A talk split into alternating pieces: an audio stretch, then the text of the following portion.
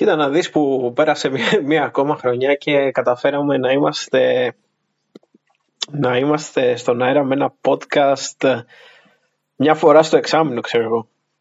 Νικόλα, τι λέει; Ναι, εγώ σου είπα θα το κάνουμε πετειακό. Θα το κάνουμε πετειακό από εδώ και πέρα. Θα βγαίνουμε μια στο τοσο Θα συζητάμε, θα τα λέμε. Κοίτα, εγώ χαίρομαι γιατί από τις πλατφόρμες ειδικά υπάρχουν πολλοί φίλοι που μας ακούνε και υπήρχαν και άτομα που μας προσέγγισαν για να γράψουμε ένα-δύο εκπομπές, οπότε αυτό θα το αφιερώσουμε σε εκείνους. Ναι, ναι, αφιερωμένο, αφιερωμένο και γενικά αφιερωμένο στις πλατφόρμες γιατί οι πλατφόρμες των podcast έχουν ένα πολύ ωραίο κοινό το οποίο δεν εξαρτάται από το τι θα βρεις στο YouTube. Είναι πιο ψαγμένο και τους ευχαριστούμε πολύ που μας ακούνε. Καλή χρονιά να έχουμε, παιδιά. Ό,τι καλύτερο εύχομαι για το 21, αν και ξεκίνησε με άγριες διαθέσεις. Τι λες; Ναι, ναι, ναι, με πολύ άγριες διαθέσεις συγκεκριμένα. Ειδικά προς Αμερική μεριά, θα έλεγε κανείς. Ε, αλλά εντάξει, να σου πω κάτι. Ε, τι να σου πω, πρέπει να ελπίζεις πλέον. Για μένα πρέπει να ελπίζεις ότι όλα θα πάνε καλά γιατί διαφορετικά. Δεν ξέρω, δεν είμαι και ο πιο αισιόδοξος άνθρωπος, αλλά ναι. προσπαθώ να το δω θετικά το όλο θέμα. Ελπίζω ότι με όλο αυτό το χτυκιό που έχουμε μπλέξει να ξεμπλέξουμε μέσα στη χρονιά. Ε, κοίτα, εγώ ευελπιστώ ότι μέσα στη χρονιά να καταφέρουμε να ξεκινήσουμε την έκτη ραδιοφωνική σεζόν που το σχεδιάζουμε εδώ και πόσο καιρό, ρε φίλε. Πόσο καιρό. Λοιπόν, πρέπει να, πρέπει να το πούμε αυτό. Πρέπει να το πούμε. Ε, θυμάσαι όταν κάναμε την τελευταία εκπομπή. Το, το λέω και το ξαναλέω στα podcast, αλλά δεν με νοιάζει. Μια φορά το εξάμεινο γυρίζουμε. Ε, ότι όταν κάναμε την τελευταία εκπομπή το 2019, έξω από το Athens Vintage Festival, αν δεν κάνω λάθος. Μπράβο, το Athens Retro Festival, okay. mm Ε, έξω από το Athens Retro Festival κάναμε μία εκπομπή στην οποία είπαμε ότι παιδιά τελευταία ήταν 30 Ιουνίου, αν δεν κάνω λάθος.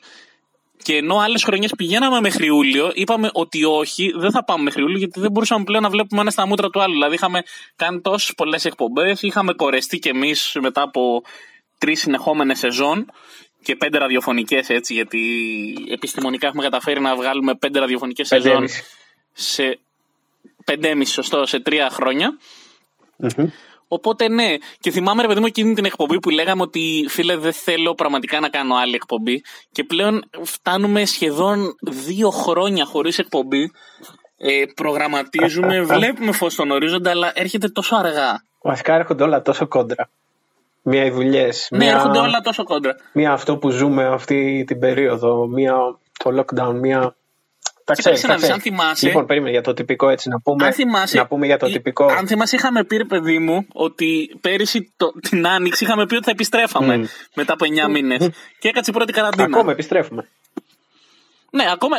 Να σου πω κάτι. Είμαστε η δεύτερη φορά. ναι, μπράβο. Η δεύτερη φορά που πήγε να γίνει μία αναβίωση και να δούμε ότι μάλλον θα ξαναβγούμε στο ραδιοφωνικό αέρα, πότε ήταν το Νοέμβρη, φίλε. Και μετά κάποιος έκανε κατάληψη στην κονσόλα.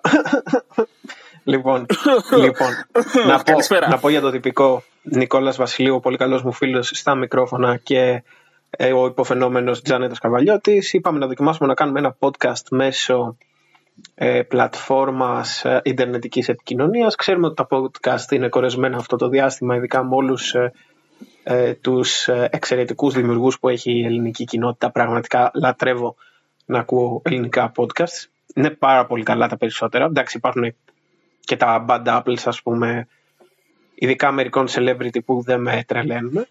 Εκεί είπαμε και εμείς ξέρω εγώ πιο πολύ για τους φίλους μας να ηχογραφήσουμε κάποιες εκπομπούλες αν τα καταφέρουμε μέχρι να ξεκινήσει η καινούργια ραδιοφωνική σεζόν που την περιμένουμε το συντομότερο δυνατό. Και αμφιταλαντευτήκαμε για το τι θα συζητήσουμε σε αυτή την εκπομπή διότι πέρασε από το μυαλό μας να σχολιάσουμε τα, το περιστατικό στο Καπιτόλιο πέρασε από το μυαλό μας να σχολιάσουμε ε, ελληνικά reality που εμείς δεν βλέπουμε, κάποιοι φίλοι μας τα βλέπουν και μας λένε τι γίνεται. Ναι, ναι, ναι. ναι. Εγώ δεν βλέπω. Για χρονικό... Ένα από τα μεγάλα running jokes της εκπομπής στο συγκεκριμένο ότι εμείς δεν βλέπουμε τα reality. Είναι σαν το Κωνσταντίνο και Ελένης. Του λέει δεν είμαστε εμείς, είναι τα ξαδέρφια μας. δεν είμαστε εμείς. Ε, λοιπόν. Εντάξει, ρε παιδί έκανα... γιατί να ξεκινήσεις με αρνητικότητα την νέα χρονιά, ας πούμε, κάτι καλό, ας πούμε. Για... Όχι, όχι, ας πούμε κάτι καλό. Θα μιλήσουμε για βιβλία. Πώς περνάμε μέσα στην καραντίνα. Τι ωραία που είναι. Α, μπράβο. Θα μιλήσουμε για βιβλία που διαβάσαμε. Θα μιλήσουμε για κόμιξ, γιατί και οι δύο είμαστε συλλέκτες βιβλίων και κόμιξ. Ε, θα μιλήσουμε για αγαπημένους δίσκους που έχουμε λιώσει. Ήταν ευκαιρία να πάρω και εγώ κάποια ωραία δισκάκια στα χέρια μου. Τι άλλο. Καμιά σειρά. Νομίζω έτσι. αυτά. Α, και καμία σειρά. Ναι, ναι. Έχω να προτείνω μια-δύο σειρές. Λοιπόν, φίλε, ξαναείδα την πρώτη σεζόν του Doctor Who με τον Eccleston. Δηλαδή, έχω ήδη ξεκινήσει. Δεν ξαναβλέπω. Καλή εποχή του BBC, έτσι. Ναι. Σου αρέσει η πρώτη σεζόν Doctor Who με Eccleston; Ε, εγώ θα έλεγα Καπάλντι είναι καλύτερος, αλλά. Γιατί, να, γιατί είναι υποτιμημένος και ο Eccleston. Είναι πολύ καλός ηθοποιός. Εξαιρετικός. Είναι, ας είναι, είναι καλά, Ας είναι καλά ο Πέτρος λοιπόν που μας καθοδηγεί για το πώς θα δούμε Doctor Who εδώ και χρόνια. Εμένα τουλάχιστον. Είναι εξαιρετικό ηθοποιός ο Eccleston. Εμένα, εντάξει, το, ο Τέναντ μου αρέσει πολύ σαν Doctor Who, δηλαδή okay, μου αρέσει okay. πάρα πολύ. Αλλά δεν μπορώ να πω ότι είμαι πολύ Doctor Who fanboy. Δηλαδή, έχω δει τις καινούργιες σεζόν μέχρι τον Καμπάλτι, νομίζω, αλλά Καμπάλτι, γενικά δεν, δεν το πολύ παρακολουθώ πλέον. Mm-hmm. Γενικά από σειρές δεν έχω παρακολουθήσει και τίποτα καινούριο. Είχαμε μια καινούργια σεζόν του Blacklist η οποία κράτησε μόνο για τρία επεισόδια. Και μετά είχε ένα, ναι. ένα break τριών μηνών, ξέρω εγώ. Ε, η αλήθεια είναι πως αν και φαν έχει αρχίσει λίγο και κουράζει το γράψιμο ενός συγκεκριμένου χαρακτήρα της Λίζια μου. Είναι αλήθεια. Εντάξει, James Spader εξαιρετικός κρατάει της σειρά. Και βέβαια δίνω, δίνω τροφή ξέρεις, σε φίλους που λένε πάλι για blacklist μιλάει, πάλι για blacklist μιλάει. Να σου πω κάτι, Τζανέτο, που θα, θα πάθεις σοκ, αλλά πλέον ε, επειδή έχω βάλει Netflix τον τελευταίο σκέφτομαι να δω το Blacklist. Το, το σκέφτομαι πολύ διαολεμένα να δω το Blacklist. Ε, όχι, ρε φίλε, να μην το δεις, γιατί ότι... ποιο θα κάνουμε πλάκα μετά θα χαλάσει ένα running joke της εκπομπής. Αυτό σκέφτομαι ότι κανείς άλλος εκτός από σένα δεν βλέπει blacklist. Αλλά πραγματικά το σκέφτομαι, μου λένε όλοι πολύ καλά λόγια. Και λέω. Ρε φίλε, είναι μια ευκαιρία, δεν ξέρω. Σειρά, αλλά η Λίζ είναι ο πιο κακογραμμένος χαρακτήρας ever. Ειδικά στην τελευταία σεζόν έχει κάνει πάρα πάρα πολλά λάθη. Σαν χαρακτήρας έτσι που δεν βγάζουν νόημα. Δηλαδή, backstab after backstab after backstab. OK, okay, ξέρω εγώ. Ναι προδίδει φίλους, οικογένεια, τους πάντες. Το παιδί της το θυμάται μόνο όποτε συμφέρει την πλοκή. Έχει ένα παιδί που εμφανίζεται, ξέρω εγώ, σε κάνα δύο επεισόδια, τα άλλα δύο δεν ξέρουμε τι κάνει. Στα υπόλοιπα, μάλλον δεν ξέρουμε. Ναι, ναι, κατάλαβα, κατάλαβα τι λες, ναι. Εντάξει, κοίταξε να Εγώ μια σειρά που έχω κολλήσει, πραγματικά έχω κολλήσει και τη βλέπω τώρα. Θοδωρή, άμα ε, μας ακούσεις έτσι, μπορείς να βάλεις από κάτω από το background έτσι κανένα non-copyrighted ε, Soviet wave, ας πούμε, κομμάτι για χαλάκι. Τι λες; Ναι, ναι, ναι. Μπα. Soviet Wave, παιδιά, θα μιλήσουμε σε λίγο και γι' αυτό. λοιπόν, εγώ τώρα για τις σειρές που έβλεπα, σου λέω δηλαδή, μου αρέσει πάρα πολύ το Brooklyn Nine-Nine. Το βλέπω φανατικά. Εξαιρετικό. Έχω κολλήσει με το Brooklyn Nine-Nine, πεθαίνω, αναφέρω όλες τις ατάκες. Θεωρώ ότι η σκηνή που θα καταλάβεις πια λέω με το, με το τραγούδι των Backstreet Boys που γίνεται ο χαμός ε, έχει 17 εκατομμύρια views στο YouTube ξέρω εγώ ε, είναι από τις καλύτερες κομικές σκηνές που έχω δει και κρατάει ούτε ένα λεπτό είναι ε, φοβερή σειρά φοβερή σειρά. Από άλλες σειρές που είδα δεν θυμάμαι αν τις είχα αναφέρει στο προηγούμενο podcast. Σίγουρα το Μπάρι είναι καταπληκτικό. Πρέπει να σε διακόψω λίγο. Ε, Εγώ θυμάμαι πόσο, εξαιρετ... πόσο, πόσο είχαμε χαρεί όταν είχε αγοράσει το δεύτερο κανάλι, το Brooklyn Nine-Nine. Πραγματικά ήταν. Ναι, το NBC, το NBC Ό,τι που το αγόρασε. Που ναι. έδωσε μια δεύτερη ευκαιρία. Πολύ καλή τέτοια γιατί θα ήταν και πολύ κρίμα να τελειώσει εκεί που τελείωσε. Σκέψω ότι το, επεισόδιο, το τελευταίο επεισόδιο με το Fox το είδα χθες και λέω πόσο κρίμα να τελειώνει η σειρά εκεί. Mm. Λοιπόν, κοίταξε να δεις, από εκεί και πέρα ε, είδα λοιπόν τον Μπάρι όπως σου είπα, είδα το Fleabag που είναι πολύ καλό αγγλικό. Ε, είδα δεύτερη σεζόν Umbrella Academy, θέλω πολύ να διαβάσω και τα κόμιξ της Dark Horse. Mm-hmm. Ε, πάρα πολύ ωραίο και το Umbrella Academy. Είδα φυσικά την τρίτη σεζόν του Cobra Kai. Παιδιά, Cobra Kai βάλτε το στη ζωή σας από τις καλύτερες σειρές εκεί έξω. Το λατρεύω το κομπρακά. Είναι, είναι θεϊκή σειρά απλά. Ναι. Ε, είδα την τρίτη σεζόν του Dark. Το γερμανικό του Netflix. Ε, Δεν ξέρω ρε φίλε, αυτό ενώ στην αρχή το είχαμε λατρέψει όλοι. Ε, η τρίτη σεζόν κούρασε πάρα πολύ. Mm, Μη πάρα πολύ κουραστική όντως και για μένα. Όχι, η δεύτερη μ' άρεσε. Η τρίτη πάρα πολύ κουραστική όντως. Ε, Δεν θα το ξανά Άλλη φοβερή... Όχι, ούτε εγώ, ούτε εγώ. Ούτε εγώ. Εντάξει, εντάξει, υπερβολή. Ε, με απογοήτευσε πάρα πολύ το. Ε, πώς το λένε, αυτό με τον Πάπα μου, το The New Pope. Mm. Δεν μου άρεσε καθόλου. Ε, η πρώτη σεζόν το Young Pope είναι καταπληκτική. Δεν το έχω δει, δεν μπορώ να σου πω. Άποψη. Το The Young Pope είναι παιδιά καταπληκτικό, δείτε το, είναι πάρα πολύ ωραίο. Ε, και δεν έχω προλάβει ακόμα να δω την, την τελευταία σεζόν του Έτερος Εγώ. Που έχω λατρέψει και την ταινία, τη θεωρώ απίστευτη και την πρώτη σεζόν τη θεωρώ καταπληκτική. Δεν έχω προλάβει να δω ακόμα τη. Θέλω, θέλω πάρα πολύ να δω το Έτερος εγώ. Δεν έχω δει τίποτα. Ούτε την ταινία ούτε τη σειρά και πραγματικά ακούω τα καλύτερα λόγια από όλους. Βγήκε σήμερα μια είδηση ότι μάλλον θα μπει στο Netflix. Πραγματικά ναι, μπράβο τους γιατί λένε ότι θα μπουν στο Netflix. Μακάρι να δούμε και ελληνικέ σειρές εκεί. Μία ακόμα φοβερή. Εντάξει, νομίζω ότι να σου πω κάτι. Από τις τελευταίες σεζόν του La Casa de Papel που είναι τραγικές, mm-hmm. ε, ας δείξουμε λίγο Δηλαδή αυτή η ελληνική σειρά είναι αριστούργημα. Βγή... Αριστούργημα σενάριακά, είναι οπτικά πανέμορφη. Βγήκε από το Λακάσα καινούργια σεζόν. Όχι ρε παιδί μου, αυτή που κυκλοφόρησε το 20, λέμε εκεί στην αρχή του lockdown. Ναι, ναι, ναι. Okay. ναι, ναι, ναι. Λέω, μην έχω χάσει επεισόδιο, επεισόδια. Γιατί εντάξει, όχι, όχι. η τελευταία σεζόν δεν τρώγονταν. Οι υπόλοιπες προσωπικά μου άρεσαν και μου ναι. φαινόταν μια πολύ καλοδουλεμένη σειρά. Αλλά αυτή δεν έβγαζε νόημα, ρε φίλε, η τελευταία. Δεν έβγαζε. Όχι, όχι τίποτα. Χάλια ήταν. Και επίσης είδα το The Queen's Gambit που έγινε ένας πολύ μεγάλος χαμός από το Netflix, μια μήνυ σειρά 7 επεισοδίων. Ε, με το σκάκι είναι η σειρά με το σκάκι άμα είδες που έγινε ένας χαμούλης.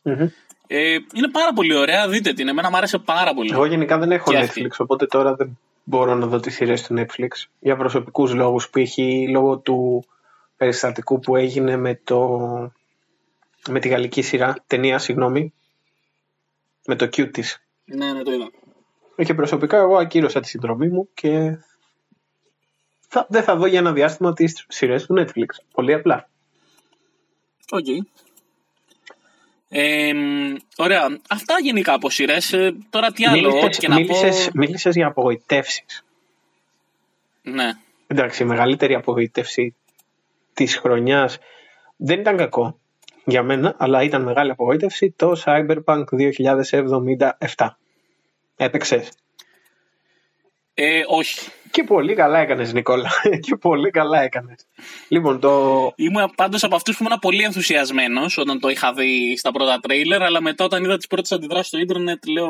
Άμα θέλετε να παίξετε ένα ναι. futuristic... Ε, το σκότωσα. Άμα θέλετε να παίξετε ένα φουτουριστικό ε, space sci-fi παιχνίδι, το Cloudpunk πραγματικά είναι απίστευτο. Είναι, είναι μια παραλλαγή ίσως του, του genre και πραγματικά άξιζε μέχρι και το τελευταίο ευρώ που θα δώσεις για αυτό το παιχνίδι. Ειδικά σαν story. Βρίσκεσαι σε έναν άλλο, σε έναν άλλο πλανήτη στις, στα τελευταία χρόνια της ανθρωπότητας και στην ουσία σε μία από τις μεγαλοπόλεις έχεις αναλάβει το task του να είσαι μεταφορέας συγκεκριμένων αντικειμένων οδηγώντας φίλε όχημα το οποίο μπορεί και ορείται. Είναι τα επτάμενα αυτοκίνητα που περιμέναμε, ξέρεις, το 2020 ότι θα εμφανιζόντουσαν. Και μπορείς, ξέρεις, αυτά τα αυτοκίνητα να οδηγήσεις κάθετα, οριζόντια, ταξιδεύεις σε όλη την ε, πόλη αυτή. Εντάξει, τα γραφικά είναι. Το έχω κάνει και στον Grand Theft το με τσιτάκι. Τα γραφικά είναι πανέμορφα για το στυλ τους. Εντάξει, δεν είναι όπω είναι το Cyberpunk, είναι λίγο πιο παιδικά, αλλά είναι πολύ όμορφα. Αλλά το story, φίλε, πραγματικά σε τσακίζει και είναι υπέροχο. Και πάμε τώρα στο Cyberpunk, το οποίο πραγματικά όσοι βιαστήκαμε να το κάνουμε pre-order ίσως ήταν μεγάλο λάθος. Ε, ξεκινάμε από το βασικό. Η ιστορία, φίλε, στην αρχή χάνεις τουλάχιστον 15 ώρες gameplay γιατί σου πετάει ένα τριλεράκι από σκηνές που θα μπορούσαν πολύ εύκολα να είναι mission του παιχνιδιού και στα κάνει fast forward. Δηλαδή δεν μπορώ να το καταλάβω αυτό. Και νομίζω ότι έγινε μόνο και μόνο επειδή μπήκε ο ηθοποιός κόλλησε ο, ο Κιάνου Ρίβ στην, ε, ναι, στο ναι, παιχνίδι. Ναι. Οπότε ξέρεις, έπρεπε να εξυπηρετήσουν το γεγονός αυτό. Και φαίνεται ότι μέχρι ενός σημείου η πλοκή είχε γραφτεί χωρίς να υπάρχει ο Κιάνου. Και μετά από ένα σημείο, αφού μπήκε ο ίδιος και ανακοινώθηκε σε εκείνο το event το, το ωραίο το You are breathtaking. You are breathtaking, ναι. Εντάξει. Ε, νομίζω ότι άλλαξαν πάρα πολύ την πλοκή και το χάλασαν. Προσωπικά εμένα η ερμηνεία του Κιάνου μου άρεσε πάρα πολύ Ε, σαν story δεν είναι άσχημο. Είναι πολύ ωραίο. Εγώ πέρασα πάρα πολύ καλά με το story του.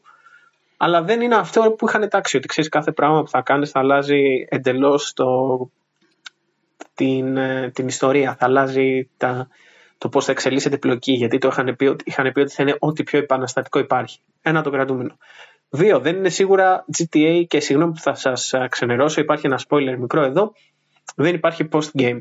Δηλαδή, άμα φτάσεις στο τέλος και θες να γυρίσεις πίσω, πρέπει στην ουσία να λοουντάρεις ένα προηγούμενο save file. Η πόλη είναι τελείως άδεια, δεν, δεν έχεις δραστηριότητες να κάνεις όπως άλλα παιχνίδια. Ε, τα NPC είναι ηλίθια πραγματικά, τα, τα πιο χαζά NPC που έχω δει σε παιχνίδι και τα bugs ήταν άπειρα. Ε, είναι ένα καλό game.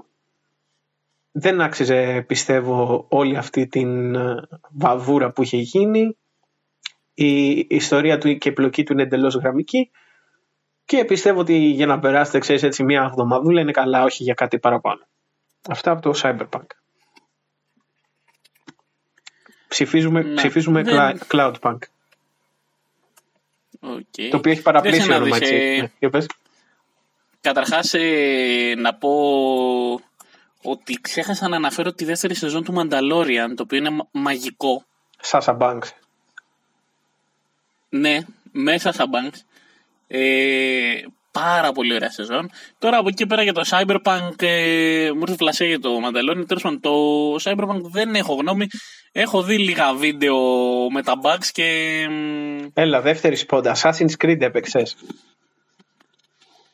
Ε, ποιο, το τελευταίο; Το Odyssey. Δεν έχω προλάβει. Το Odyssey, ναι, ναι. ναι. Α, το, προ... το έπαιξες, ε, πρόλαβες. Το, το Odyssey έπαιξε. Το Valhalla δεν έχω παίξει το τελευταίο. Εντάξει, αυτό νομίζω κανείς ε, από τον κύκλο μου δεν είχε. Δεν έχει παίξει ακόμα. Το Valhalla είδε ο πατέρας μου ε, τρέιλερ στην τηλεοραση και του λέω αυτό θα είναι το νέο game που θα σου ζητήσει ο μικρός. και, μου λέει, και μου λέει παιχνίδι είναι αυτό δεν ήταν ταινία. Δηλαδή ήταν τόσο τέλεια τα γραφικά που νόμιζα ότι είναι ταινία. Εγώ πάντως το Odyssey δεν έχω παίξει ακόμα. Και θα ήθελα κάποια στιγμή. Το... Φίλε, το Odyssey είναι μαγικό. Μωρέ, μαγικό είναι, αλλά πρέπει να κάνεις και αλχημία στον υπολογιστή σου για να χωρέσει. Δεν γίνεται αλλιώς. Είναι τεράστιο. Εντάξει, okay, εγώ το έχω. OK, okay, εγώ το έχω στο PS4 οπότε. Είναι τεράστιο.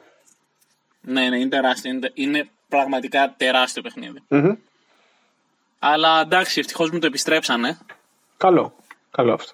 Μετά, ε, εντάξει. Ωραία, γιατί μη... ε, όταν Πάμε μια... θέλεις να το παίξεις την πρώτη καραντίνα και δεν μπορείς γιατί τέτοια. γιατί τέτοιο. γιατί περιμένει κάποιος να απαντήσει τα μηνύματα, ας πούμε, να στο φέρουν επιτέλους. Εντάξει. Λοιπόν, τώρα από μουσικούλα. Εντάξει. Ή να το αφήσουμε τη μουσική για το τέλος, ξέρεις, μιας και το anthem.gr ειδικεύεται στη μουσική. Πάμε για το τέλος. Ωραία, αφήνω τα CD στην άκρη. Για γιατί ξέρεις, τα έχω μπροστά μου όλα τώρα. Ναι, ναι, ναι. Κομιξάκια. Και έτσι να και δύο διαβάζουμε τη συλλογή της Marvel, ε, η οποία είναι η συλλογή του της Marvel. Πάρα πολύ ωραία συλλογή. Ε, θα σου πω ότι στην ψηφοφορία που κάναμε στο Greek Comics για τα βραβεία του 2019, βέβαια θα κάνουμε και το 20 σύντομα, mm-hmm. ε, ήταν η, στην ψηφο... Υπήρχαν παιδί μου κατηγορίες ψηφοφορίας. Να δώσουμε και τους χαιρετισμούς μας όλους τους φίλους από το Greek Comics. Ναι, ναι. Πολλούς χαιρετισμούς σε όλα τα παιδιά στο Greek Comics. Ε, η συλλογή της Marvel ήταν για πολλούς η έκδοση της χρονιάς, δηλαδή πήρε τις περισσότερες ψήφους και στην κατηγορία της αλλά και γενικά. Mm. Ε, από όλες τις κατηγορίες είχε τις περισσότερες ψήφους ε, δικές της. Και αυτό σημαίνει πολλά. Δηλαδή το ότι υπήρχαν άτομα που μπορεί να μην ε, παρακολούθησαν υπερηρωικό κόμικ, να διαβάζανε άλλα είδη κόμικ, αλλά μαγευθήκαν από την ποιότητα ή από τις ιστορίες ή τους κέντρισε το ενδιαφέρον, παιδί μου. Το στο περίπτωρο και πήγαν και το πήρανε. Πραγματικά λέει πολλά για αυτή τη συλλογή και λέει και για το πόσο τα ελληνικά κόμικς. Γιατί οι εκδοτικές που βγάζουν υπερηρωικά ειδικά είναι αρκετά λίγες. Οπότε θεωρώ ότι μια κίνηση σαν, τη, σαν αυτή τη συλλογή, ας πούμε, με δύο τίτλους το μήνα, αρκετά χαμηλή τιμή, πολύ χαμηλή τιμή. Ναι. Είναι μια έκδοση, ρε φίλε, που αξίζει πάρα πολύ, αξίζει πάρα πολύ. Εγώ να πω ότι χάρηκα πάρα πολύ που ξανά έπεσε στα χέρια μου μέσω, από αυτή, τη, μέσω αυτής της συλλογής το Ultimate Spider-Man Γιατί τα είχα όλα τα κόμικ στο παρελθόν και είχαν χαθεί ναι, με έναν πολύ οδυνηρό τρόπο. Ε, οπότε ξέρεις, χάρηκα πάρα πολύ για το τέφος 29 που ξανά πέσε στα χέρια μου το Ultimate Spider-Man, έστω και ας είναι κάποια τεφκάκια. Τι, τι σχεδιάρα! Φίλε, εγώ θα το, το έχω πει σε πάρα πολλές εκπομπές και θα το ξαναπώ. Για μένα η καλύτερη σειρά κόμικ της Marvel είναι το Ultimate Spider-Man. Τέλος. Το πώς έστεινε την μπλοκή, τους κακούς που έβαζε μέσα στην ιστορία. Τι να πω, τον Carnage, φίλε, ο καλύτερος Carnage σε Spider-Man. Η καλύτερη Carnage, για να το πω σωστά άμα το έχεις διαβάσει. Ναι. Φίλε, είναι Bendis, είναι Bendis ε, όταν έγραφε πραγματικά πολύ καλά. Όχι αυτός ο Bendis που διαβάζουμε τώρα στην DC. Mm. Είναι Bendis ε, στα καλύτερά του, φίλε, το Ultimate Spider-Man, πραγματικά. Ωστόσο, ρε φίλε, εμένα τα αγαπημένα μου τεφχάκια από τη συγκεκριμένη συλλογή, γιατί εντάξει, το Spider-Man το έχω ξαναδιαβάσει, οπότε, okay, ε, mm. είναι το 2, το Extremis, το Iron Man, Απίστευτη ναι, ιστορία, ναι. απίστευτη ιστορία πραγματικά. Τι λατρεύω και πιστεύω ότι είναι πολύ υποτιμημένη γιατί πολλοί, ξέρεις, τον Iron Man δεν τον έχουν στον, ε, τον έχουν πολύ ψηλά από Warren Ellis και Andy Granoff και μετά το αγαπημένο μου το δεύτερο ήταν Deadpool, ο πόλεμος του Wade Wilson πολύ γέλιο δεν μπορώ να πω το όνομα ναι, του συγγραφέν γιατί θα το σκοτώσω, θα το σκοτώσω τελείως Dwayne Sierzinski και Jason Pearson. Εντάξει, sorry για το, το σκότωσα. Και μου, και μου άρεσε και το Punisher, το πρώτο. Πολύ ωραίο το Punisher. Αλλά είσαι φανατικός του Punisher, Φίλε, οπότε εκεί, ξέρεις. Εγώ είμαι Garth Ennis, βασικά, κοίταξε να δεις, είμαι είμαι φανατικός του Garth Ennis και του Steve Dillon. Δηλαδή αυτό το δίδυμο από Hellblazer, από Punisher, από Preacher, ό,τι έχει βγάλει είναι διαμάντι, ρε φίλε, αυτό το δίδυμο. Μου αρέσει πάρα πολύ.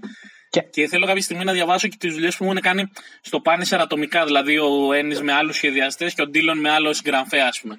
Κοίταξε να δεις από εκεί και, και θα σου πω και το χειρότερο κατά τη γνώμη μου, sorry για να είμαι δίκαιος. Μέχρι στιγμής έχουν βγει 35 το Captain Britain, ναι. το νούμερο 18, δεν μου αρέσει καθόλου σαν χαρακτήρας. Δεν σου άρεσε. Το θεωρώ πάρα πολύ κακό γραμμένο και αντιγραφή γενικά σαν χαρακτήρα.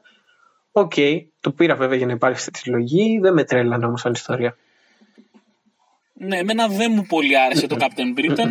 Ουδέτερο. Η ιστορία νομίζω που λίγο την ξεχνάς πολύ εύκολα. Κοίταξε να δεις, εμένα δύο από βασικά οι δύο από τους αγαπημένους μου είναι το Planet Hulk, πλανήτης Hulk ε, απίστευτη Δεν περίμενα να μου αρέσει τόσο πολύ η ιστορία Hulk και όμως είναι μαγική. Ε, έχω βάλει δύο τόμους που τους είχα ξαναδιαβάσει. Οι σιωπηλές κραυγές δηλαδή, δεν σου άρεσαν. Από το Hulk. Ε, δεν το, είναι ένας από τους δύο που δεν έχω διαβάσει ακόμα, αν το πιστεύεις. Mm. Okay. Δεν το έχω διαβάσει ακόμα. Ε, δεν έχω διαβάσει αυτό και το Secret Wars. Okay, that's ε, το πρώτο μέρος. Το δεύτερο μέρος κυκλοφορεί Εγώ τώρα. δεν έχω διαβάσει τα πέντε τελευταία. Ναι, δεν, ε, τις οπλές δεν έχω προλάβει να διαβάσω. Το Planet Hulk με έχει κερδίσει από την αρχή μέχρι το τέλος. Δηλαδή είναι απίστευτη ιστορία. Τώρα το Marvel μου άρεσε πάρα πολύ και το έχω ξαναδιαβάσει από την Anubis. Ε, το Daredevil αναγέννηση πάρα πολύ ωραίο. Έχω διαβάσει την αγγλική έκδοση και ξαναδιάβασα την ελληνική και είναι καταπληκτική. Είναι και μάλιστα η ιστορία που βασίστηκε η τρίτη σεζόν Daredevil που είναι η καλύτερη για μένα σεζόν που έχει βγει σε υπερηρωική σειρά. Mm-hmm. Μου άρεσε πολύ το Birth of Venom. Ναι. Ε, το πρώτο Thor, αναγέννηση, το δεύτερο Thor δεν μ' άρεσε τόσο Και από εκεί και πέρα μ' άρεσε ο πρώτος πρώτος τόμος, ναι. Amazing Spider-Man η επιστροφή, ο πρώτος τόμος X-Men, το χαρισμα Και μετά εντάξει πάμε στα γνωστά Wolverine, Ultimate Spider-Man και Punisher. Και μ' άρεσε πάρα πολύ, αν και το έχω ξαναδιαβάσει από την έκδοση των εκδόσεων οξύ, το Craven και τα δύο Captain America, του Brubaker και του Epting. Τώρα παρεπτόντως διαβάζω αρκετά από τον ε, Ed Brubaker, αν δεν κάνω λάθος, προφέρεται. Ε, διαβάζω δουλειές τους στην Image, παιδί μου. Έχω διαβάσει το Pulp που είναι πάρα πολύ ωραίο μαζί με τον Sean Phillips. Ε, τώρα διαβάζω το Criminal, αυτές τις μέρες είναι η πιο γνωστή δουλειά τους. Γενικά έχω μπει λίγο σε μια φάση να διαβάζω πολύ Image και Brubaker αυτές τις μέρες. Για κάποιο λόγο. Επίσης, μιας και αναφέραμε. Μιας και αναφέραμε ε, κομιξάκια Νομίζω έπεσε στα χέρια μου για πρώτη φορά το, το, το heavy metal από DC. Το Dark Knights Metal. Dark Knights Metal. Προσπαθώ, Φίλε, το Dark Knights Metal είναι ίσως... αλλά Εδώ γίνεται λίγο χαμός και μου είναι λίγο δύσκολο. Είναι λίγο δύσκολο αυτή. Το Dark Knight Metal είναι ίσως το μεγαλύτερο αφιέρωμα που έχω φτιάξει μαζί με το Doomsday Clock. Ε, το Doomsday Clock είχα φτιάξει για την ξένη έκδοση, το Metal το έχω φτιάξει για την ελληνικη Ε, και πριν από μία εβδομάδα πρέπει να σου πω ότι έκατσα και το διάβασα, αλλά το διάβασα όλο. Δηλαδή είναι, το Metal δεν είναι ναι. ε, τα έξι τευχάκια που βγήκαν στο Deluxe Edition.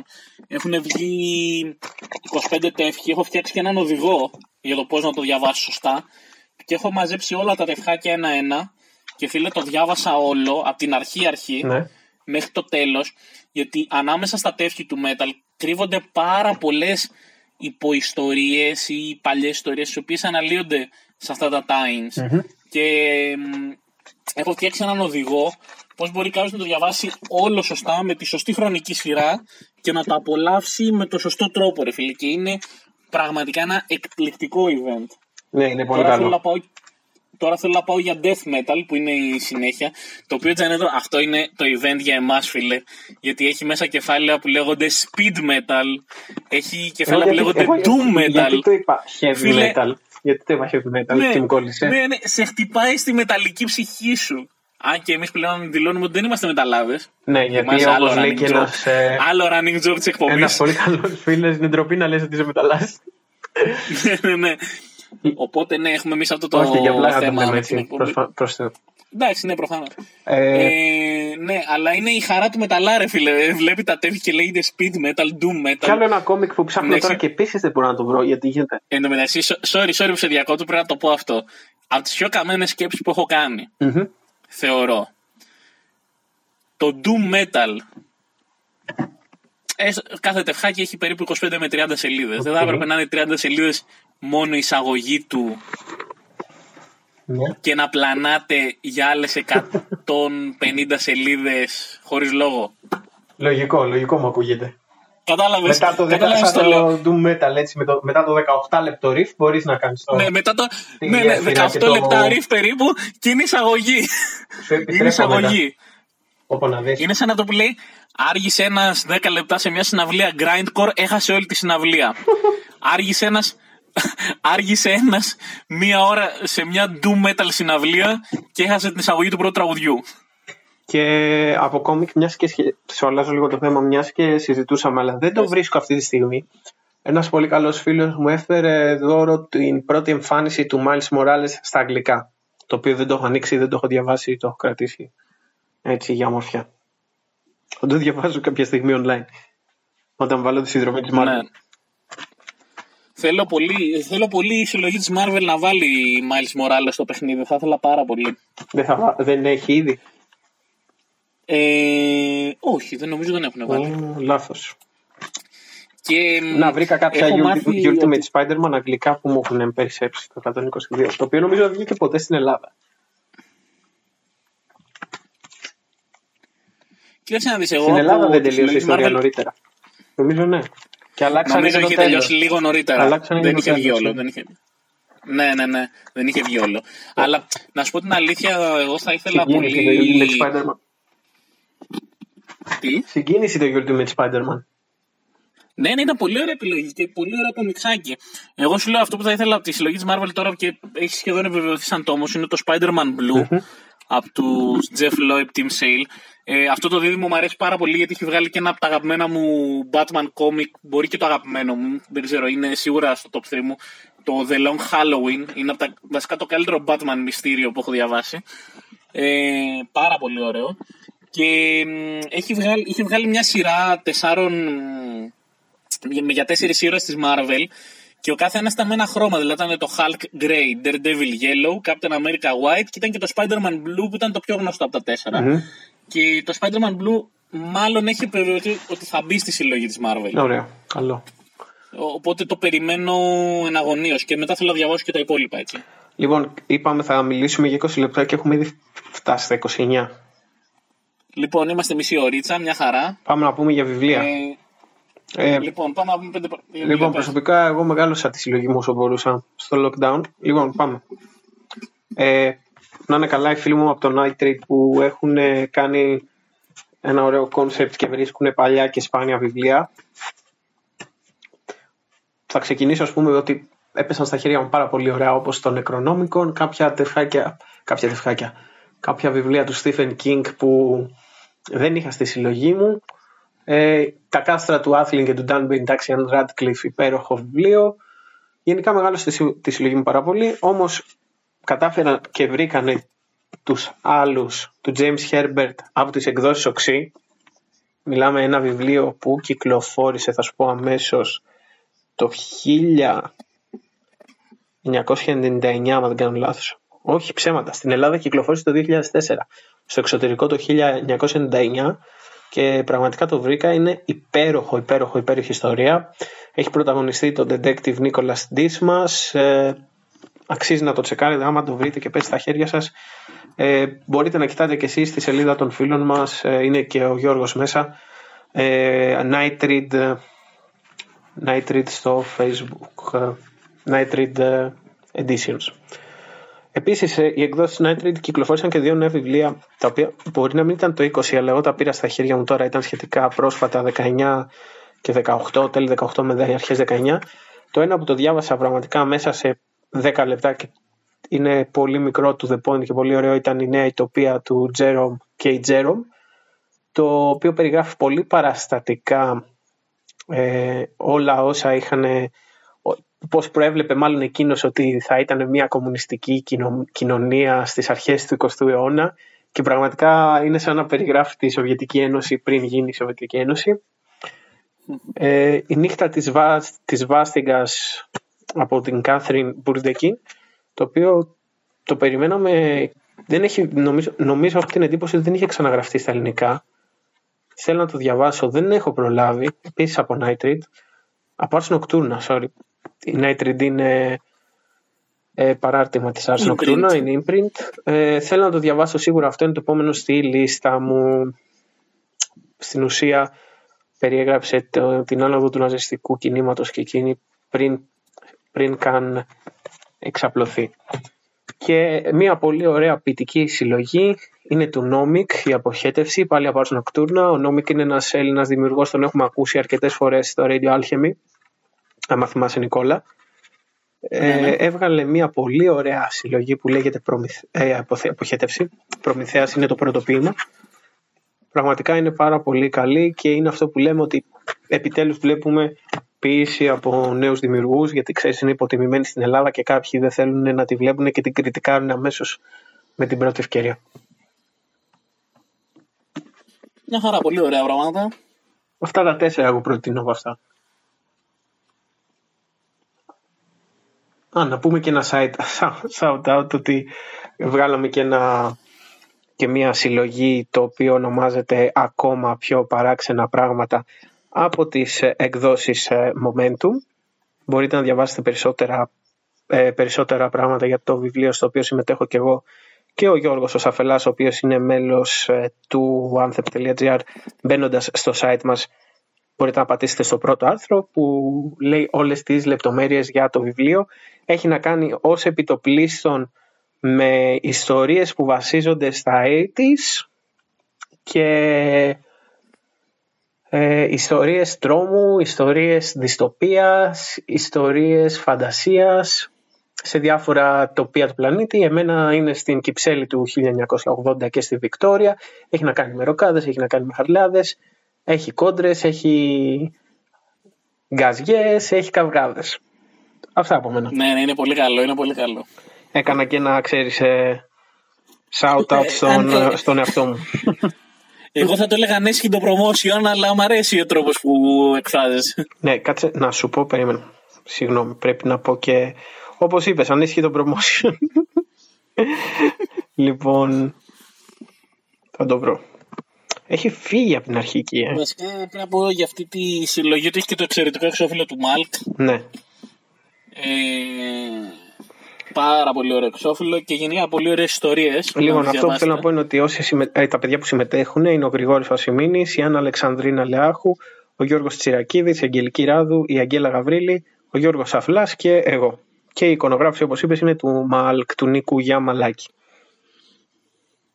Ναι, ναι, είναι πάρα πολύ ωραίο. Το προτείνω κι εγώ και δεν το λέω επειδή είσαι φίλος μου, το λέω γιατί είναι όντως ένα πολύ καλό βιβλίο. Ε, εντάξει, εγώ όπως ξέρεις περισσότερο σκανδαβική αστυνομική λογοτεχνία διαβάζω. Να πω κι εγώ ε, ότι έχεις βγάλει, έχεις βγάλει ένα δικό σου άρθρο όπου κάνει ranking τα βιβλία του Σεμπάστιαν Φίτζεκ, έτσι. Ναι, ναι, το ναι. οποίο του πραγματικά έχει χαρώσει στο ψυχολογικά thriller. Μπείτε να ρίξετε Έχω μια ματιά. τεράστιο κόλλημα με τον Σεμπάστιαν Φίτζεκ. Μου αρέσει πάρα πολύ. Μ' αρέσει πάρα πολύ. Δηλαδή, Τον αγαπάει το ελληνικό κοινό. Μόνος... Ναι, και έχει έρθει και στην Ελλάδα κάποιες φορές. Mm-hmm. Ε, εντάξει, ο Φίτζεκ έχει περάσει παντού και θα δεις κιόλας ότι πολλά βιβλία το έχω προσέξει αυτό. Πολλοί εκδοτικοί ε, βάζουν το όνομά του πάνω σε βιβλία. Και μ, έχω δει ένα αντίτυπο και λέω πώς υπάρχει ένα βιβλίο του Σεμπάστιαν Φίτζεκ που δεν το έχω διαβάσει. Και πηγαίνω κοντά και βλέπω βασισμένο σε μια ιδέα με μικρά γράμματα και από κάτω μεγάλα του Σεμπάστιαν Φίτζεκ. Ξέρω εγώ. Ωραίο νέο κόλπο έτσι να πουλήσουμε κανένα βιβλιαράκι παραπάνω, βασισμένο στην ιδέα λοιπόν του Φίτσεκ. Anyway, ε, ναι, είναι πάρα πολύ καλός ο Φίτσεκ. Δεν έχω προλάβει να διαβάσω το τελευταίο του βιβλίο Πείραμα Μνήμης. Ε, θέλω σίγουρα να το τσεκάρω. Ε, και από εκεί και πέρα, εντάξει, του, διάβασα τη συλλογία του Samuel Bjork, διάβασα ε, κάποια αγγλικά του Peter James, μια αγγλική σειρά, ε, που έχει μεταφραστεί στα ελληνικά από τις εκδόσεις Χάρτινη Πούλη. Και τώρα σήμερα με πετυχαίνεις έχω ξεκινήσει ένα βιβλίο που έχει διαφημιστεί πάρα πολύ από τις εκδόσεις Μετέχμιο. Ε, λέγεται «Οι επτά θάνατοι της Evelyn Hardcastle» και φαίνεται σαν ένα κλασικό whodunit μυστήριο με butler, με καμαριέρες, με περίεργους ε, καλεσμένους σε μια βίλα. Δεν ξέρω, φαίνεται ενδιαφέρον. Το ξεκίνησα σήμερα. Οπότε δεν έχω ακόμα 100% άποψη. Ε, αυτά σε γενικές γραμμές. Εντάξει, τώρα μπορώ να μιλήσω πάρα πολύ για βιβλία, αλλά δεν θέλω να επεκταθώ παραπάνω. Αυτά ε, έχω διαβάσει πάντως.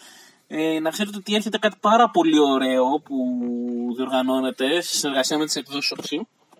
Ε, θα έρθουν κάποια πολύ ωραία πράγματα γενικά σε συνεργασίες με εκδοτικούς και θεωρώ ότι το 20 ήταν μια καλή χρονιά για τα βιβλία και τα κόμιξ, ειδικά τα κόμιξ είδαμε τη Μαμούθ στο τέλος της χρονιάς που έβγαλε Λούκι Λουκ, Αστερίξ, έβγαλε ένα πολύ ωραίο γαλλοβελγικό ε, έβγαλε το Blueberry δηλαδή. Ήταν μια χρονιά περίεργη εκδοτικά, δηλαδή είχε και δυνατές κινήσεις, ήταν και λίγο υποτονική, ε, ιδίως από θέμα ελληνικής παραγωγής, γιατί δεν υπήρχαν πολλά cons, δεν υπήρχε Athens Con, δεν υπήρχε Comic Dome, δεν υπήρχαν τέτοια πράγματα. Και είναι και πολύ κρίμα που δεν υπήρχαν τα συγκεκριμένα. Το 19 όμως ήταν μια εξαιρετική χρονιά για conventions. Ε, ε, ήταν τα πολύ ωραία χρονιά.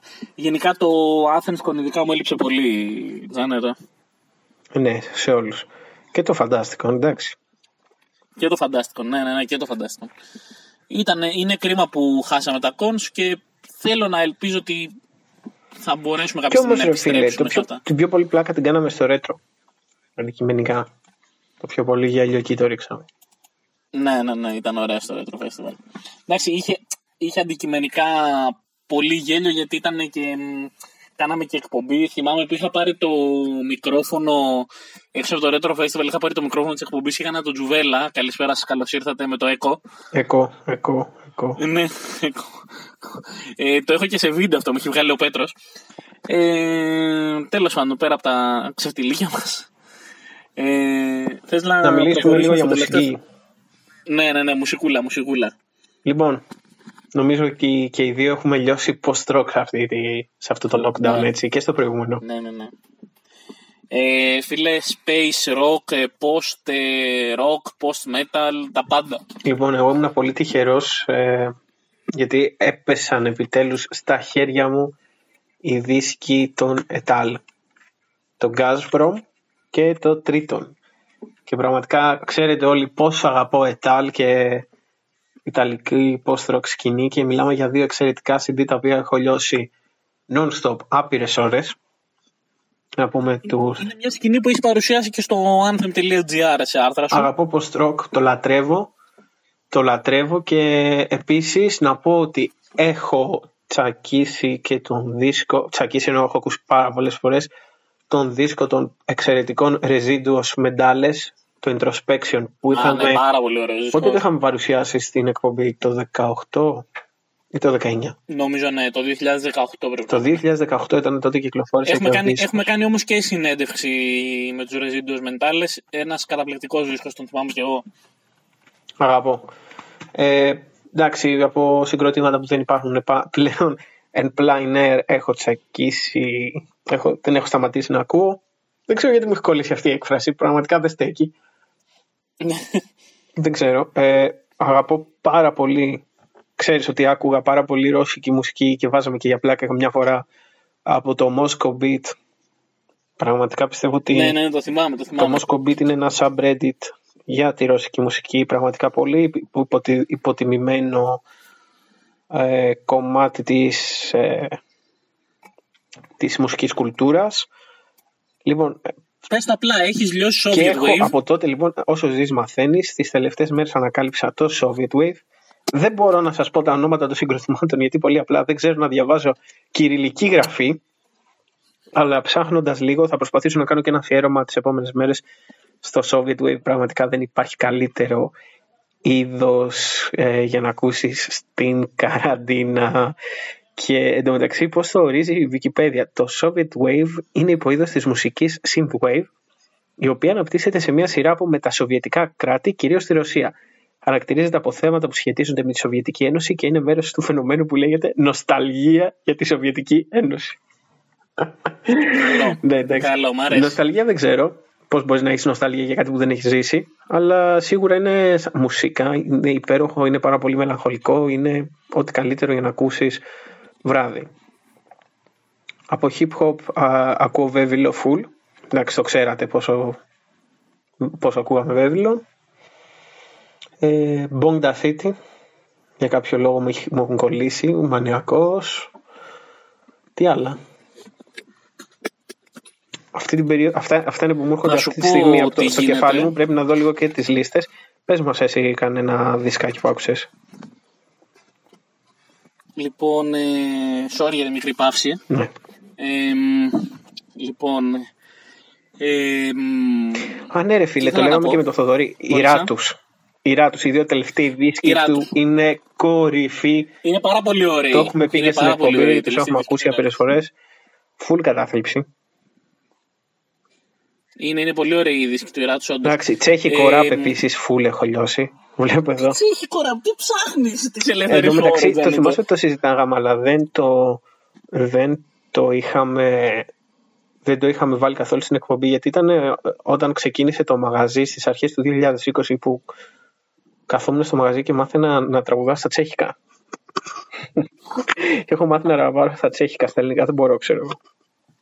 Και πιθανότητα και αυτό cringe θα είναι. Αλλά ξέρεις, αγαπώ πραγματικά. Ναι. Π.χ. πες χα, εξαιρετικό συγκρότημα.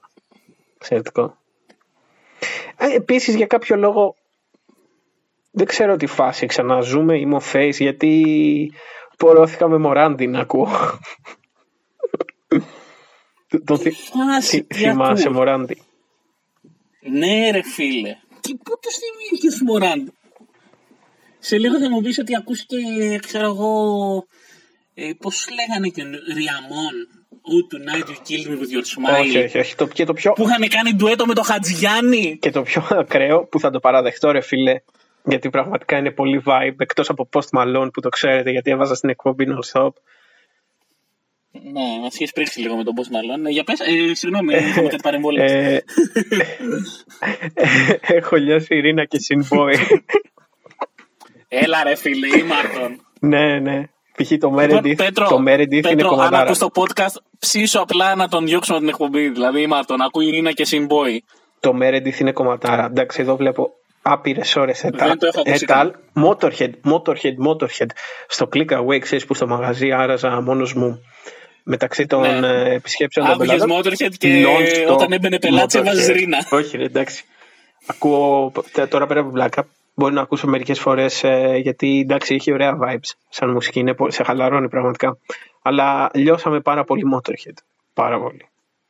Εντάξει, ναι, οκ. Okay. Και εγώ νιώθω τη Motorhead. Πέσανε και στα χέρια μου με καλά ο φίλος ο Γιώργος ο Ζουλάμογλου που μου έφερε πένα από την συναυλία των Motorhead στην Ελλάδα, την οποία την είχε κρατήσει και μου την έφερε δώρο. Μαζί με κάποια ραφτά από το γκρουπάκι των Motorhead Bangers Greece εδώ στην Ελλάδα, τα, τους χαιρετισμούς μου. Και πραγματικά είναι το καλύτερο δώρο που πήρα φέτος. Παίρνα τον Motorhead από τη συναυλία. ναι, εντάξει, θα ήθελα πάρα πολύ να είμαι στέση, δεν είμαι δυστυχώς. Δεν είμαι Το κρατάω αυτή τη στιγμή στα χέρια μου. Σε σακουλάκι. Θα ήθελα πολύ, θα ήθελα, θα ήθελα πολύ να έχω μια πένα τον Motorhead, την αλήθεια. Του, φαντάζομαι του Λέμι είναι ή τέτοια. Δεν ξέρω, δεν ξέρω. Μπορεί να μην την πέταξαν καν, παιδί μου, και απλά την μοίρασαν στον κόσμο στο τέλος, ξέρεις. Αυτό πόσο απάτη θα ήταν. Όχι, ρε, εντάξει. Είναι, είναι ε, το value όμως που έχει. Εντάξει, ναι, προφανώς, σίγουρα. Κοίταξε να δεις, εγώ κατηγορία ανθρώπων ε, που δεν πάω μία. Ε, όταν έπαιζαν, ε, όταν είχαν έρθει στην Ελλάδα οι Disturbed, ε, είχα δει κάποιους συμμαθητές μου οι οποίοι μου είχαν πει ε, στην μπάντα που ήταν πριν ε, τους Disturbed ήταν οι Anthrax.